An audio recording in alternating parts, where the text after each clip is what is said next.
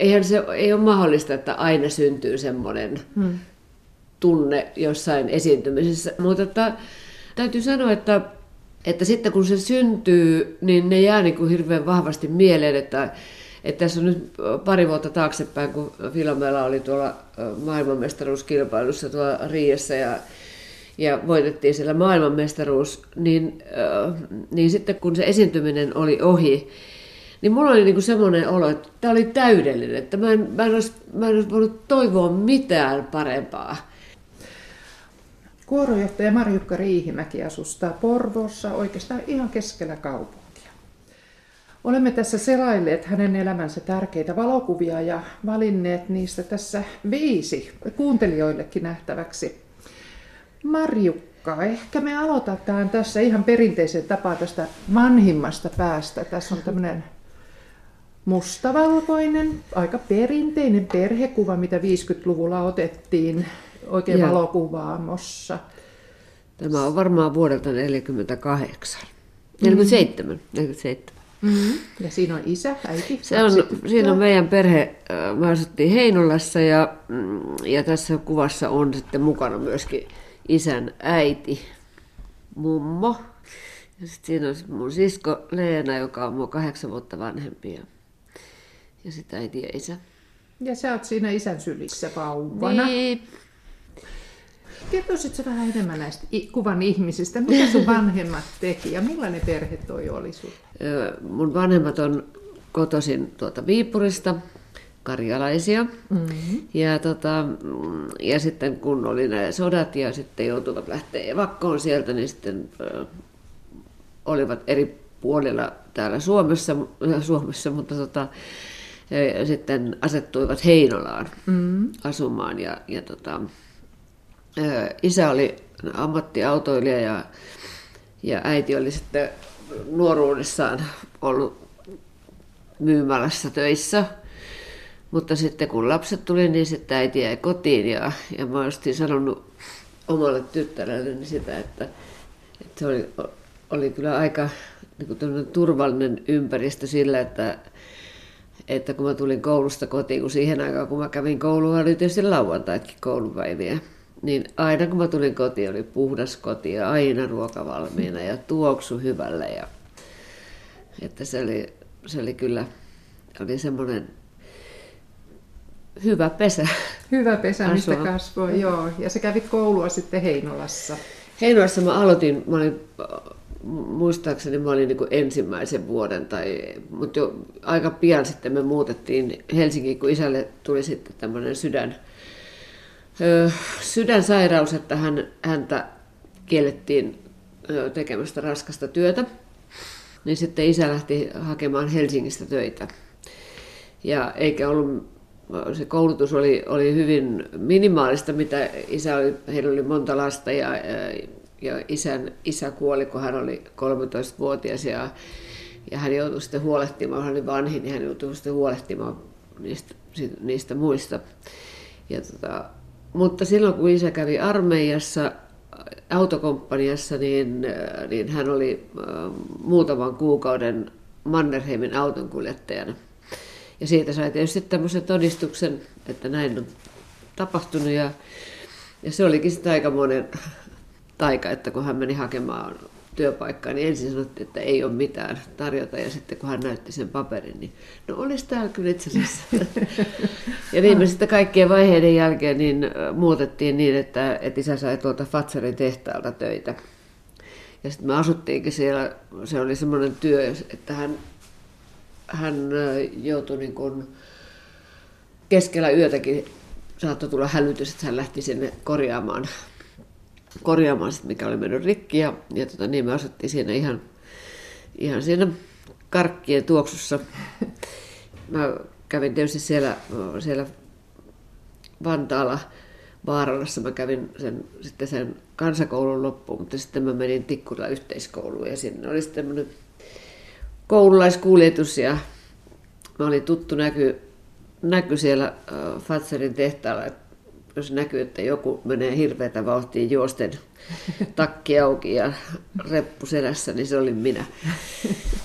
Tämä, itse asiassa vasta ihan viime vuosina mä oon päässyt eroon tästä, tästä tavasta, että, että nykyään mä, mulla on niin pari-kolme minuuttia toi kävelymatka tuonne linja-autoasemalle, mutta kyllä mä varaan siihen melkein kymmenen minuuttia aikaa, että voi vähän vaikka katsella ympärilleen. Oliko musiikalle joku rooli jo tuossa vaiheessa sun lapsuudessa, nuoruudessa? No kyllä silleen, että, että meillä soitettiin, isä ei ollut, niin kuin mä sanoin, että ei ollut niin tämmöistä mitään niin semmoista koulutusta, että olisi käynyt missään musiikkiopistossa tai missään, mutta että isällä oli se hämmästyttävä taito, että, että hän löysi niin kuin instrumentti, jos jollain oli mandoliini, niin isä rupesi heti soittamaan siitä, että, että semmoista niin kuin kansan pelimallin niin, kuin luonnetta oli varmaan isällä. Ja mun äidin veli oli, soitti viulua ja kyllä se musiikki niin kuului kuulu sinne meidän perheeseen. Mun sisar Leena aloitti jo silloin Viipurissa ollessaan Viipurin musiikkiopistossa viulutunnit ja, ja sitten sit myöhemmin niin Leena, Leena meni Sibelius Akatemiaan ja, ja valmistui musiikinopettajaksi ja se oli ehkä aika monen esikuva mulle sitten, että, että kahdeksan vuoden kuluttua, niin kun kun hän näytti mulle polun, niin mä jatkoin sitä polkua, että musta tulisi musiikinopettaja. Oliko se koko ajan sulla mielessä, että se on niinku se suunta, mihin vai mietit se jotain muita vaihtoehtoja? Ei, en mä usko, että se oli sille Mulla on jotenkin se, se mun nuoruus oli se, mä oon sanonut sitä, että mä oon ollut niinku semmoisessa,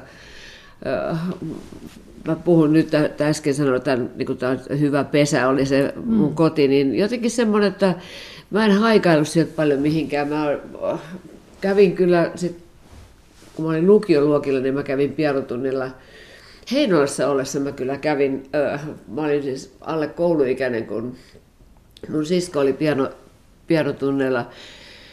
Ja, ja, tota, ja sitten hänen opettajansa, opettajansa niin tuli meillä käymään ja, ja kuuli, että, että mä olin silloin joku kolme, kolme neljävuotias siis kuuli, että mä olin mennyt, niin soittelee ukkonoa pianosta, että niin hän halusi antaa mulle pianotunteja, mutta se oli Rova Johanssonille niin varmaan innostus oli se, että mä pääsin sen jälkeen, kun mä olin käynyt pianotunneilla, niin ostaa voipulla ja limupullon, että että mulla ei ole se musiikki niin ollut niin isossa roolissa silloin, mutta, mutta silloin kuitenkin aloitin. Mutta sitten kun mä tultiin tuonne Vantaalle, niin, niin siellä oli välimatkat niin kauhean pitkät ja mä olin, kävin koulussa ja menin kotiin ja menin kouluun ja tulin kotiin, että, että mä soittelin kyllä kaikkia, kaikkia niin kuin korvakuulot, kaikki kappaleita sekä kotona että koulussa. Mä säästin kaikki, meillä käytiin Tikkurilla yhteiskoulussa siihen aikaan, niin joka aamu mentiin aamuhartauteen sinne koko koulu juhlasaliin ja mä olin soittamassa jo, joka kerta melkein niin sitten virsiä siellä, että, että vaikka mulla ei ollut niin semmoista varsinaista opetusta, niin sitten mä menin lukioluokilla ihan muutamaksi vuodeksi mun siskon tuntemalle pianoopettajalle Sergei Kulangolle ja, ja hän preppasi mua siihen tulevaan Sibelius Akatemian pääsykokeeseen ja, ja tota, teki sen nähtävästi aika hyvin, koska mä luulin silloin, kun, silloin kun mä olin äh, mennyt sinne kokeeseen ja olin, siellähän piti valmistaa varmaan 455 ja piti valmistaa, soittaa siellä ja, ja tota, sitten ensimmäisenä piti soittaa Bachia ja sitten kun mä olin sen Bachin soittanut, niin ne sanoi, että kiitos ja, ja sitten mä lähdin kotiin ja mä itkin ja mulla oli pää ihan kauhean kipeä, kun mä sanoin kotona, että en mä päässyt, mä en saanut soittaa kuitenkaan. Se oli mennyt aika hyvin. No sitten sä pääsit sisään. Joo, kyllä, että siitä se sitten lähti se. Mä melkein niin kuin kuvittelin, että musta tulee joku pankkivirka. Mutta sä pääsit ja sitten susta tuli opettaja ja tämä toinen kuva tässä onkin nyt sitten, sinä olet siinä nuorena opettajana – Taustalla mm. liitutaulu, jossa kaikkien tunteman virren maankorvessa kulkevi Lapsosen tien sanat. Ja niin, päädyit sitten jossain vaiheessa ensin, minne sä menit ensin Mä olin ensin Rekola yhteiskoulussa. Se oli semmoinen, siellä oli vain kolme luokkaa, että siellä sitä koko ajan niin kun, laajennettiin sitä koulua, mutta siellä oli kolme luokkaa. Ja mä, olin, mä muistan vain, että mä olin niin innostunut opettaja, että, että mä menin sinne varmaan vapaa-ajallakin sille, että musta oli vaan niin ihanaa olla niiden oppilaiden kanssa tehdä kaikkea, kaikki juttuja ja käytiin tiernapoikien kanssa esiintymässä vantaalaisissa ravintoloissa silloin jo. Mm.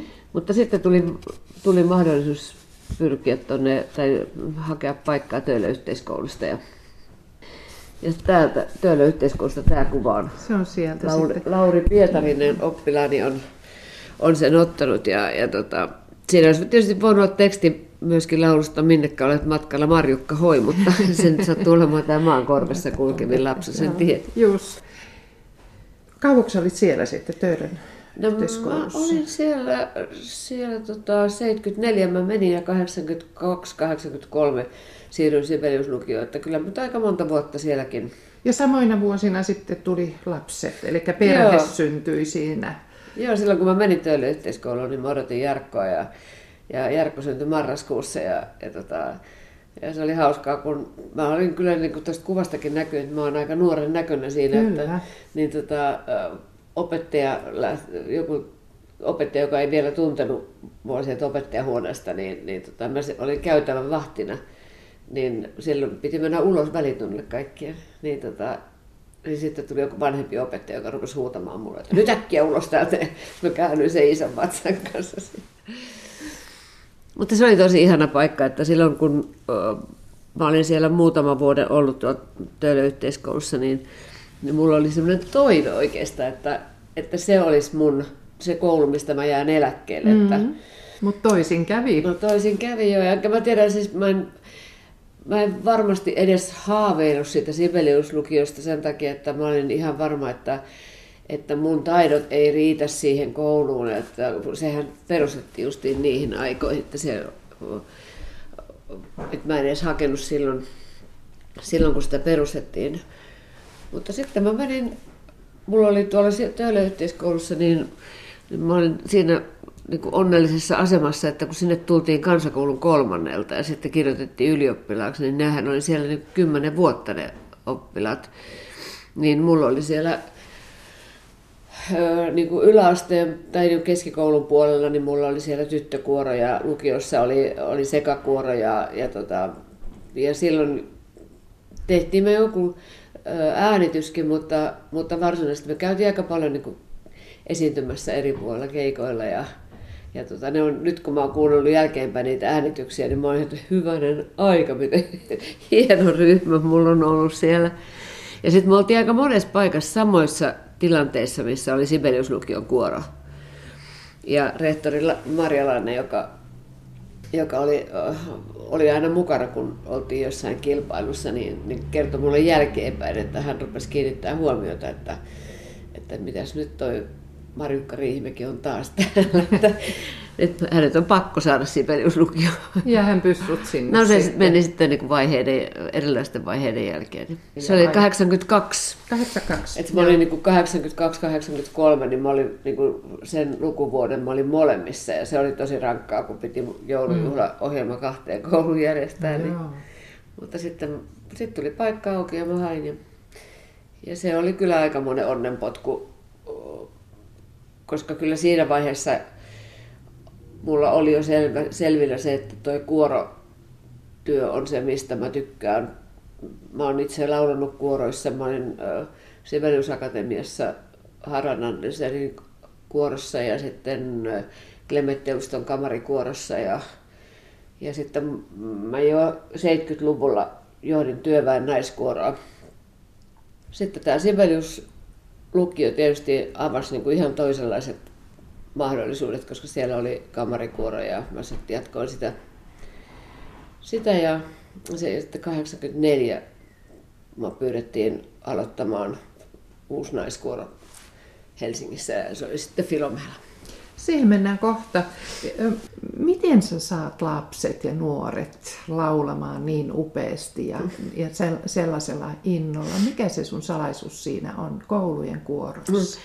No en mä tiedä, se on, kyllä se, siinä on paljon, paljon merkitystä sillä, että, että tota, se materiaali, joka sinne tulee, niin, niin niiden kanssa on helppo tehdä tehdä töitä ja ne, ja sitten mä luulen että kuitenkin, että, että mä teen aika silleen niin kuin avoimin sydämin ja niin kuin rehellisesti sitä ja, ja joskus joudun menee kyllä vähän niin kuin hankaliakin vaiheiden kautta, että saa jonkun asian toteutettua, mutta, mutta sitten kun se toteutuu ja ihmisillä on, ihmiset nauttii siitä, mitä on tapahtunut, niin sitten se taas niin ruokkii sitä, että mitä taas tehdään eteenpäin. Että, että tota, et, mä oon ollut tosi innostunut, että ehkä se innostus on myös semmoinen, mikä on mm. sitten ö, saanut muutkin innostumaan.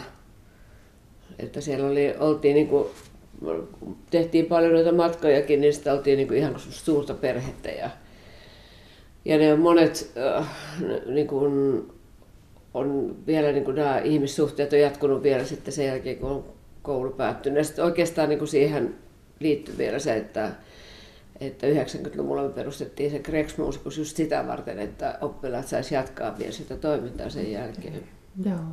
Sä oot tässä kuvassa tosiaan hyvin nuori opettaja, pian valmiina siirtymään tosiaan kuoronjohtajaksi, mutta kuvailisit se jotenkin sun musiikillista matkaa, koska siihen on kuulunut paljon muuta kuin nämä kuorot ja opettamiset. Sä oot tehnyt aika paljon muutakin. No joo, kyllä mulla toi niin kuin, oma verkosto, missä on ollut mukana, niin on se kyllä aika, aika laaja, että silloin 70-luvulla äh, kun lauloin eteläsuomalaisen osakunnan lauleissa, eli EOL, ja sitä johti Ilkka Kuusisto, niin hänen, hänen kauttaan, sitten hän oli johtamassa tuota kaupunginteatteriorkesteria viulunsoittaja katolla, niin mä pääsin sitten sinne avustajaksi. Ja, ja sitten oli mu, muutamassa muussakin produktiossa mukana. Ja sitten meitä oli muutama, äh, muutama tyttö, jotka oltiin laulamassa näitä taustoja niitä oli siis 74 mä menin töölöyhteiskouluun, että oikeastaan niin ennen sitä ne oli ne kaikista ruuhkavuodet näissä taustakuorojutuissa, koska silloin pääsi ihan mihin aikaan vaan lähtemään, että se oli aika merkittävää. Ja tota, siihen aikaan tehtiin paljon taustakuorojenkin kanssa myös semmoisia, niin että niitä niin kuin televisioitiin ja että oli studiokeikkaa ja, ja se oli tosi hauskaa. Siitä, siitä mä tykkäsin ihan hirveän paljon. Ja että kyllä siinä on aika, aika paljon niin. kaikenlaista. Sä olet Kirkalla taustalaulajana. Niitä on ollut Mitä Kirk, Markku Aro. Niitä on niin paljon, että, että siis mä, mulla on olemassa semmoinen tuolta Gramexilta semmoinen lista, missä näkyy, että mitä kaikkea on tullut tehtyä, mutta tässä voisi välillä muistuttaa, että näitä Marjukka Riihimäen valokuvia, mistä nyt tässä puhutaan, niin ne on nähtävissä osoitteessa yle.fi kautta kuusi kuvaa. Siirrytään sitten näistä mustavalkoisista näihin värikuviin. Ja tässä on ensimmäisenä tämmöinen kuin Red Dress. Tämä on mielenkiintoinen. Sinä olet tuossa ylhäällä, muutaman metrin korkeudessa ilmeisesti. Mm. Ja sulla on valtava punainen leninki. Kerro tästä tilanteesta.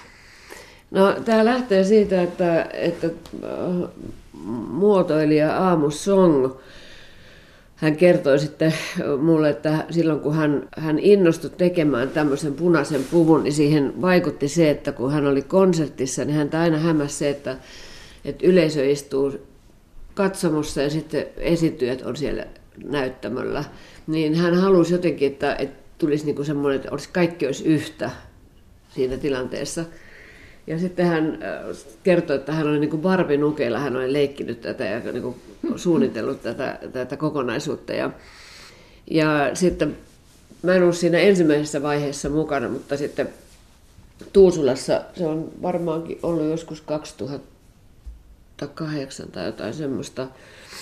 Pekka Kuusista soitti mulle äh, ja sanoi, että, että kuule Marukka, että nyt mulla on semmoinen semmoinen mielenkiintoinen projekti tulossa, että sä et voi kieltää. Ja sitten kun hän kertoi tästä punaisesta puvusta ja sitten, että kuoro tulisi siihen, että sitä ei, siinä ei ollut kuoroa aikaisemmin ollut mukana. Mä sanoin, että ei tarvitse kyllä yhtään palopuhetta pitää sen puolesta, että ehdottomasti kiinnostaa. Ja, ja tota, se oli Tuusula, Tuusulassa taistelukoulun salissa ja sitten kun mä menin ensimmäistä kertaa sovittaa sitä pukua, niin, niin se oli tyrmäävä se, kun astui sitä ovesta sisään, kun se koko huone oli sitä punaista punaista pukua, koska nuo helmat menee niin kuin pitkin sitä lattiaa ja siellä on semmoisia taskuja, minne yleisö menee istumaan sisälle. Ja sitten minä kävelen muutaman portaan, mä olen keskellä siinä sitä salia ja muutaman portaan kävelen semmoiselle semmoiselle pyöreälle tasolle, joka on niin tavallisen helman reunat siinä. Ja sitten mulla on pukia, joka laittaa mulle sen vaatteen päälle ja kiristää ja mun turvaverkot sinne laittaa ja kiristää. Ja, ja, ja sitten mä pystyn siellä liikkumaan. Se on semmoinen se levy, jonka päällä mä seison, niin mä pystyn omalla painovoimalla niin, niin siir, li, liikuttaa sitä, että mä voin mennä ympäri. Mä voin taivuttaa itteni alaspäin tai taaksepäin ja, ja yleisöstä tuntuu ihan niin kuin mä putoisin niiden päälle. Ja se, ja se oli vaan se semmoinen, se semmoinen yhteys, mikä siinä syntyi justiin niiden ihmisten kanssa, joita mä aina pyöriessäni siinä näin, niin se oli, se oli ihan käsittämätön. No se oli ensimmäinen kerta siellä Tuusulassa ja nyt toinen kerta muutama vuosi sitten tehtiin ö, vielä uudestaan ö, Helsingin juhlaviikoille kaapelit. Että, ja me aloitettiin se sillä tavalla, että kun yleisö tulee sisään, niin, niin ensinnäkään yleisö ei tule kengät jalassa, vaan ne joutuu luovuttaa kengät sinne ulkopuolelle ja sitten laittaa sukat jalkaan ja, ja sitten etsii itselleen sen oman pussukan, mihin menee istumaan. Ja, ja me oltiin sitten siellä jo valmiina siinä salissa ja me tehtiin semmoista ääniimprovisaatiota ja linnunlaulua tehtiin niin kuin tämmöistä ihan niin kuin äänellisesti improteja. Ja, ja sitten vasta kun kaikki oli valmiina, kaikki istui siellä, niin sitten me aloitettiin se meidän oma ohjelmisto. Ja mikä, tässä oli kuoro mukana? Joo, Grex Musikus oli, se oli Grex molemmilla kerralla. Joo, ja mikä se musiikki oli? No me oltiin ensimmäinen, ensimmäinen konsertti, Pekka oli pyytänyt sinne rakkauslauluja. Ja nyt meillä oli vaan niin semmoisia mm, ja, ja, ja sitten siellä oli Tellu Turkalta oli jotain. Ja siellä, siellä oli niin kuin, oli, oltiin valittu vaan semmoinen niin sopiva ohjelmisto mm. sinne, mitkä toimii. Ja, ja sitten siinä kuoro välillä vaihtoi paikkaa niin, että, että siellä niiden ihmisten välissä niin liikkuu. Grex-muusikuksen kanssa te olette tehnyt paljon kiertueita Japanissa, Singaporessa, Pohjois- ja Etelä-Amerikassa, eikö niin? Mm. Mihin tämän kuoron erityisyys perustuu? No se on, tietysti kun se on sekakuoro, että se on vähän eri asia kuin Filomelan kanssa, että, että meitä on, siellä on siis ohjelmistollisesti poikkeaa tosi paljon se, mitä me tehdään.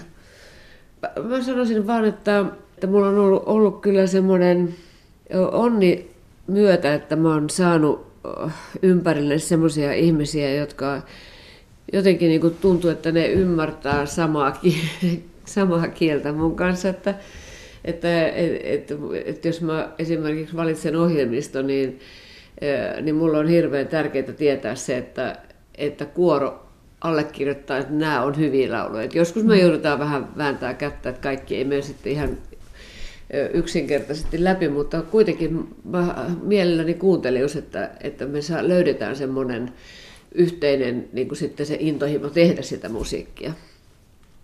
Mutta tuosta pitää vielä sanoa tuosta punaisesta puvusta, että, että, että mulla on yksi kuorolainen, joka on kirjoittanut, että Grex-muusikuksen esiintymisissä kontakti yleisöön on aina ollut merkittävässä asemassa, joten lähdimme innokkaina mukaan projektiin, jolta odotimme kokemusta entistäkin tiiviimmästä yhteydestä yleisöön – Kuoroma on tottunut laulamaan yleisön seassa ja ympärillä, mutta Redres kaatoi viimeisenkin raja-aidan yleisön ja kuoron väliltä.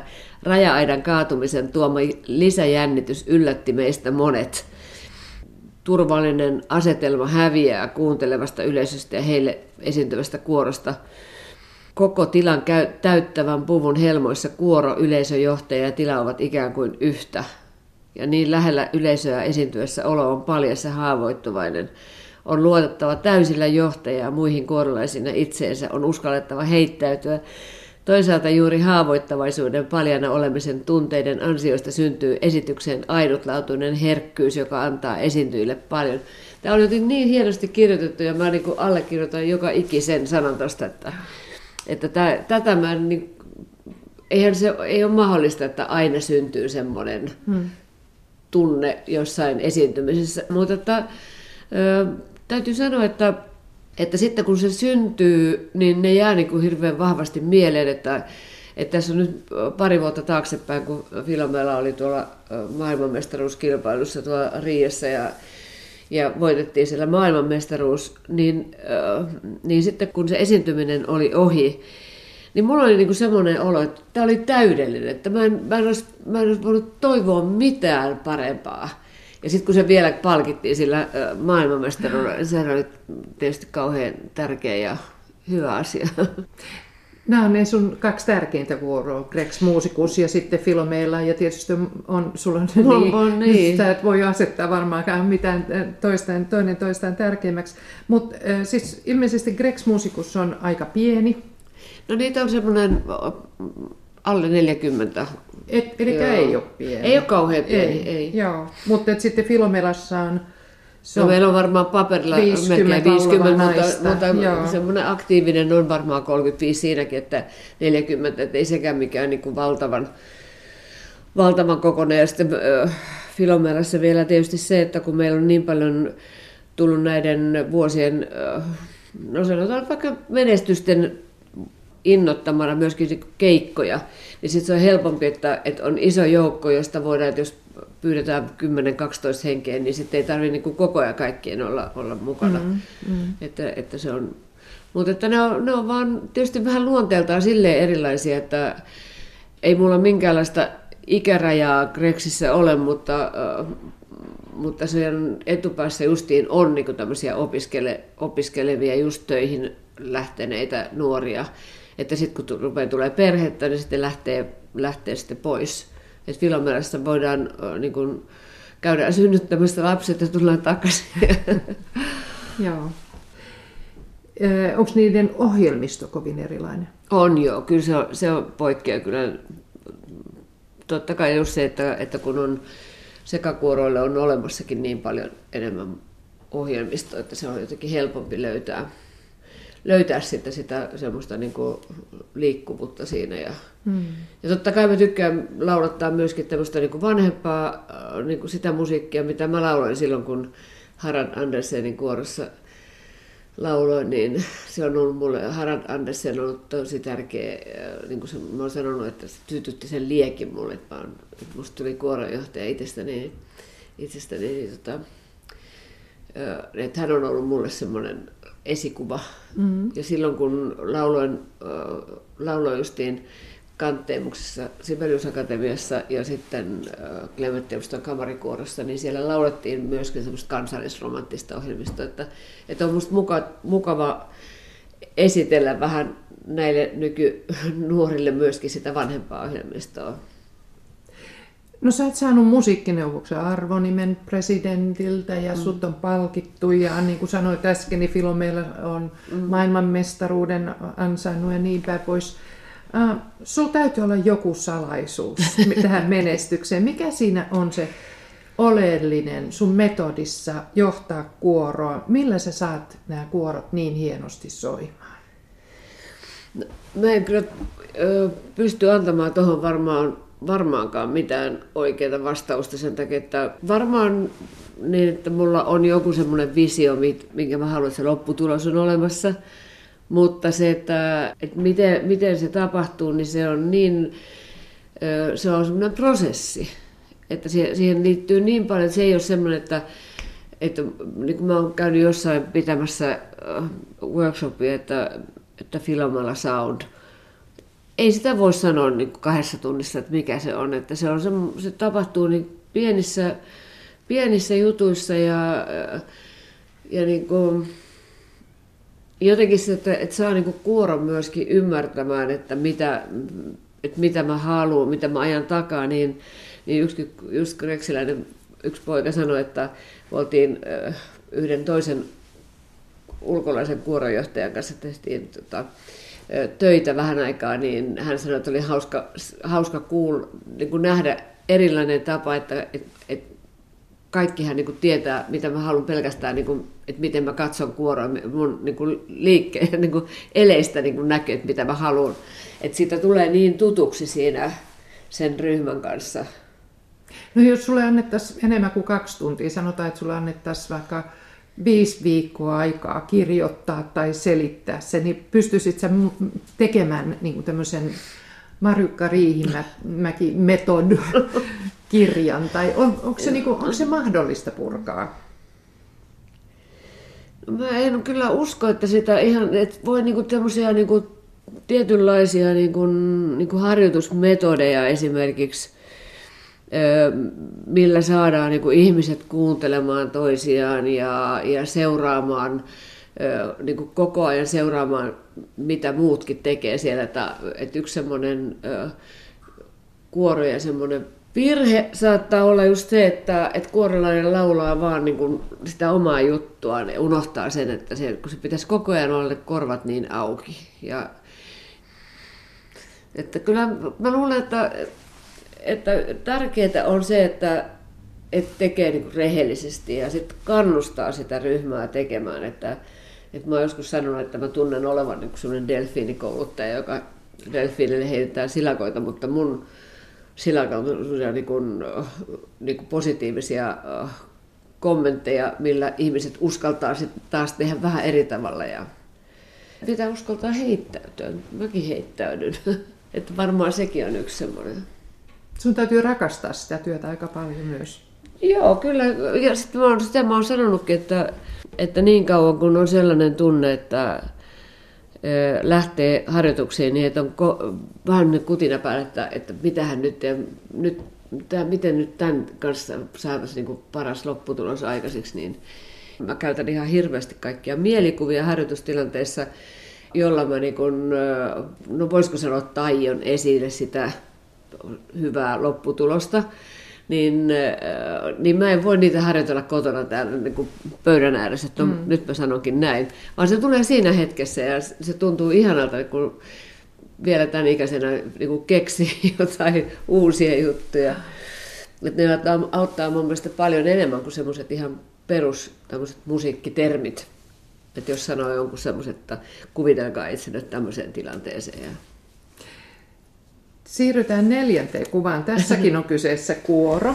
Ja tässä niin. tämän kuvan nimi, se lukee tuossa kuvan päällä, niin on muistaakseni laulan. Ja se on aika herkkä lause, koskettava lause. Mm, ja tämäkin on siis nähtävissä osoitteessa yle.fi kautta kuusi kuvaa. Marjukka Riihimäki, sinä olet tuossa oikeassa reunassa – ja tässä on tuommoinen, miten siinä on vähän toistakymmentä ihmistä varmaankin. Mikä tämä tilanne on? Kun mä olin jäämässä eläkkeelle äh, Sibeliuslukiosta, niin mä olin käynyt paljon esiintymässä vanhainkodeissa ja palvelutaloissa ja, ja mulla oli sielläkin, äh, silläkin hetkellä, kun olin vielä koulussa, niin kontakti tuonne Vilhelmiina, Miina Sillanpää-säätiön äh, palvelutaloon Vilhelmiinaan ja käytiin siellä kuoron kanssa esiintymässä ja, ja monta kertaa me tehtiin vielä sillä tavalla, että kun kuoro lauloi, niin sitten sen jälkeen, kun oli kahvitilaisuus, niin kuorolaiset meni näiden vanhusten kanssa istumaan ja juttelemaan. Ja siis se, se oli niin upeata katsoa sen, joka ikinen kerta, kun tämä tapahtui, niin, niin kuorolaisilla oli posket punaisena, ne kertoi, että mitä ne vanhukset oli kertonut niille, ja se oli niin jotenkin se vuorovaikutus ihan valtava hieno. Ja, ja sitten äh, siellä oli aloitettu sellainen, muistaakseni laulan äh, projekti, jossa kerättiin, äh, kerättiin näitä asukkaita ja heidän kanssa laulettiin ja sitten tutkittiin, että miten se vaikuttaa heidän, heidän virkeyteensä ja muistiinsa. Sari Laitinen, joka tässä kuvassa on toisella puolella tuolla takarivissä, niin, niin hän oli tämän projektin vetäjä ja, ja mulla oli sitten yksi sellainen tilanne, jolloin mä olin luvannut Sarille, että mä menen laulamaan äh, kuoron kanssa sinne Vilhelmiina ja unohdin ilmoittaa kuorolle ja sitten Sari soittaa, että no niin, kello on nyt 20 vaille, että kohta alkaa esitys. Ja no mä äkkiä otin taksi ja menin laulattaa yhteislauluja sitten heidän kanssa, kun oli käynyt tämmöinen kömmähdys. Ja, ja sitten kun me oltiin, oltiin se yhteislaulutilaisuus tehty, niin, niin yksi näistä kuorolaisista tässä eturivissä toinen vasemmalta, niin tota, Keijo sanoi mulle, että, että sähän voisit tulla johtaa meidän kuoroa. Ja tämä tapahtui joskus keväällä ja äh, se, vuosi oli varmaan, olisikohan se ollut sitten 2010 tai jotain semmoista. Ja, ja mä innostuin niin paljon, että mä muistan, että mulla oli koko kesän mielessä, että nyt syksyllä niin mä, mä pääsen heidän kanssa tekemään töitä ja, ja, tota, ja siitä tulikin sitten semmoinen hieno vaihe tähän, tähän niin kuin loppuelämään, koska mä käyn laulattamassa näitä muistisairaita, muistaakseni laulan kuoroa, sitten mä käyn laulattamassa muistisairaita, ja sitten mä oon perustanut sinne laulusta voimaa kuoron, joka täyttää nyt viisi vuotta syksyllä, että et, tota, et tämä niin yhtäkkiä niin avasi taas ihan uudenlaiset ovet tähän, tähän työntekoon. Että se laulusta voimaa on semmoinen kuoro, jonne tulee ihmiset eri puolilta, eri puolilta niin kuin Helsinkiä ja ja Sipoosta, ja, että se, siinä ei ole mitään, niin kuin, se ei ole sen alueen, alueen kuoro, ja sitten se vielä, että mulla ei ole minkäänlaista laulukoetta heidän kanssaan, että kaikki pääsee mukaan, ja, ja, ja mä oon jotenkin niin nauttinut siitä, että, että kun mulle tulee joku papiselvalla äänellä joku, joku kuorolainen sanoma, että hän ei ole sen jälkeen laulannut kuorossa, kun opettaja koulussa, laulun opettaja koulussa sanoi, että, sanoi, että sä et osaa laulaa. Ja mä ajattelin kauhullista 40 vuotta, mikä on ollut jäänyt niin kuin häneltä väliin, mutta sitten sit kun näkee niitä ilmeitä, siis se, meitä on varmaan melkein 60 siellä tällä hetkellä, niin tota, näkee niitä ilmeitä, miten ne niin kuin onnellisia, ja mä oon onnellinen, kun mä pystyn saamaan heille tämmöisiä ö, hyviä tunteita aikaiseksi. Ja, ja tota, että se on ollut nyt semmoinen, semmoinen ihana, ihana vanhuuden virkistys mulle itsellenikin. No sä ihan hirveästi vanhukselta kyllä kuulosta tai näytä, että, että intoa on ja valtavasti teet edelleenkin työtä. Kerro vielä muistisairaiden laulattamisesta. Mitä erityistä siinä? No se on myös semmoinen, että mä olen joskus sanonut siellä heidän kanssa, kun on, on laulettu, me lauletaan siis vaan pelkästään tuttuja lauluja, että me ei mitään, mä en lähde siihen, että, että mä opettaisin heille jotain uusia lauluja, vaan kaikki semmoisia, mitkä heille on nuoruudesta tuttuja koulusta ja tuttuja lauluja. Niin, että, kun Porvoossa on myös Noora Karmo, joka tekee taikatemppuja, niin musta tuntuu, että mä teen paljon isompia taikatemppuja siellä heidän kanssa, kun yhtäkkiä ihminen, joka on vaipunut johonkin semmoiseen omaan maailmaan, niin sen musiikin kautta yhtäkkiä saa lisää ryhtiä ja katse tulee, katse tulee tarkkaavaiseksi ja hymy huulille. Ja se on vaan niin fantastista. Mä joka kerta, mä, mä kyllä myös heille, heille sanon sen, kuinka tärkeää se on, että ja sitten se tuntuu niin ihanalta, kun, kun sieltä, siellä joku sanoo, että, että kiitos sinulle, kun tulet tänne. Ja, ja se joku sanoi, että olet ihana ja älä lopeta vielä. Ja se on jotenkin niin kuin semmoista, semmoista se, se tuntuu vaan niin, niin upealta. Että... Todella palkitsevaa. Kyllä. Siinä on jotain erityistä, mitä laulu merkitsee ihmisille, musiikki mm. ylipäätänsä, mutta että toi, että, että muistisairas vanhus, joka ei ole puhunut pitkä aikaa tai tuntenut lähimmäisiään tai näin, niin yhtäkkiä muistaa jotain laulun sanoja. Että vaikka ei enää Kyllä. ääni kulkisi varsinaisesti, niin huulet liikkuu ja näkee, että se tulee jostain todella syvältä sydämestä. Niin ja sitten jos on sitten jo mennyt niin se va, semmoiseen vaiheeseen, että, että ei ole mitään kommunikaatiota ja, ja sitten hän joku on tuotu siihen, kun me lauletaan, niin näkee, että jalka tekee rytmiä tai käsi pikkasen tekee rytmiä, että kyllä se, siinä on vaan niin kuin tosi iso merkitys sillä laulamisella. Mm. Hyvä. Siirrytään sitten vielä tähän viidenteen kuvaan ja siinä on sun perheestä. Istutte ulkona, on ihana kesäpäivä selvästikin. Ja... Lauttasaaressa ollaan, joo. Mm. Tämä on joku juhlahetki. No tämä ei ole sillä tavalla, juhlaa oli se vaan, että, että me satuttiin olemaan kaikki yhtä aikaa paikalla, kun Jarkko, joka on tässä takarivissä keskellä, niin asuu Berliinissä ja, ja tiesin, että, että hän on muutaman viikon Suomessa ja, ja sitten me, meistä ei ole pitkään aikaan otettu, oltu otettu tämmöistä perhepotrettia, niin sitten päätettiin, että otetaan sitten vähän niin kuin erilainen kuva, että ei, ei semmoinen mennään studioon ja otetaan mm. kuva. Ja tässä on mukana sitten Hannan poikoistava Kalle, joka toivon mukaan tänä kesänä ö, tulee vielä lähe, läheisemmäksi tähän perheeseen. Niin, sä oot nyt avoppi, mutta ehkä sä oot sitten jossain Oi. vaiheessa anoppi. Joo, niin just Eli sulla on kaksi poikaa ja yksi tytär ja ei ole tainnut omenat kauhean kauas puusta pudota, että aika lailla musiikin kanssa ollaan tekemisissä seuraavassakin sukupolvessa, eikö? No joo, kyllä Jarkko on pianisti ja, ja säveltäjä ja sovittaja ja, ja tosiaankin se työskentelyympäristö on siellä Berliinissä ja Antti tekee tuottajan hommia täällä Helsingissä ja Hanna laulaa, laulaa Grex-muusikuksessa ja tekee kyllä ihan mieheni sanoja lainatakseni, että hän on ainoa järkevä meidän perheessä. Tekee ja tässä on nyt Ilma, ei miehesi tuossa sun vieressä ja hän itse asiassa on täällä myöskin nyt paikalla ja, ja tota, tässä, tässä lähestyy askelin. Miten te olette tavannut? Kuoromatkalla. Kuoromatkalla. Istu Ilmo siihen ja kerro, Joo. miten sä Marjukan sait napattua. Ehkä tämä on parempi, kun tätä ei laiteta julkisuuteen. Niin, se on Mutta että Kuoro Sibelius Kuoromatkalla me oltiin, oltiin tota, laulettiin Sibelius Akatemian kamarikuorossa ja ja, ja tota, sen, sen toiminta, ensimmäisen toimintavuoden aikana, missä me oltiin mukana, niin keväällä tehtiin tämmöinen Keski-Euroopan aika laaja pari viikon kiertue. Mm. Ja siellä olin seuraavaisen. Mm. Ja sä oot myöskin musiikin kanssa ollut sitten tekemisissä no, koko se on, ikäsi. Se on, se on myöskin mun ammatti, että mä oon eläkkeellä oleva kirkkomuusikko. Kaksi pitkää kautta, toinen Meilahden seurakunnassa Helsingissä ja toinen sitten Porvoossa. Ja täältä olen sitten ollut eläkkeellä jo viisi vuotta. Joo, täällä Porvoossa asutte. No, Mennään sitten vielä siihen kuudenteen kuvaan ja ajatellaan eteenpäin tästä hetkestä kahdeksan tai kymmenen vuotta tai jotain muuta vastaavaa. Me tavataan sattumalta tuolla vanhan Porvoon kujilla. Mä oon vähän turistina täällä.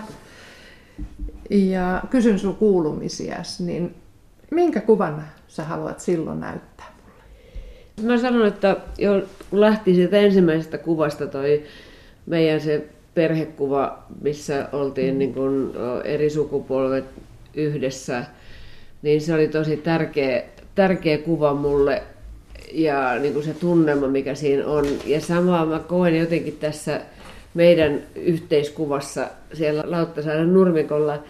Ja mä toivoisin, että se viimeinen kuva olisi semmoinen, että, että siinä olisi, mä voisin kertoa, että, että tullut lisää, lisää myöskin niin kuin jälkikasvua, että se on tämä ei ole mitenkään nyt minkäänlaisia paineita Joo, lapsille, lapsille tuottaa, mutta kyllä sen verran kuitenkin tästä asiasta on, on puhuttu, että, että kun mä tykkään ihan hirveän paljon lapsista, niin olisi tietysti mukava, mukava se, että, että saisivat myös he kokea sitä onnea, mikä syntyy siitä, että, että on perhe.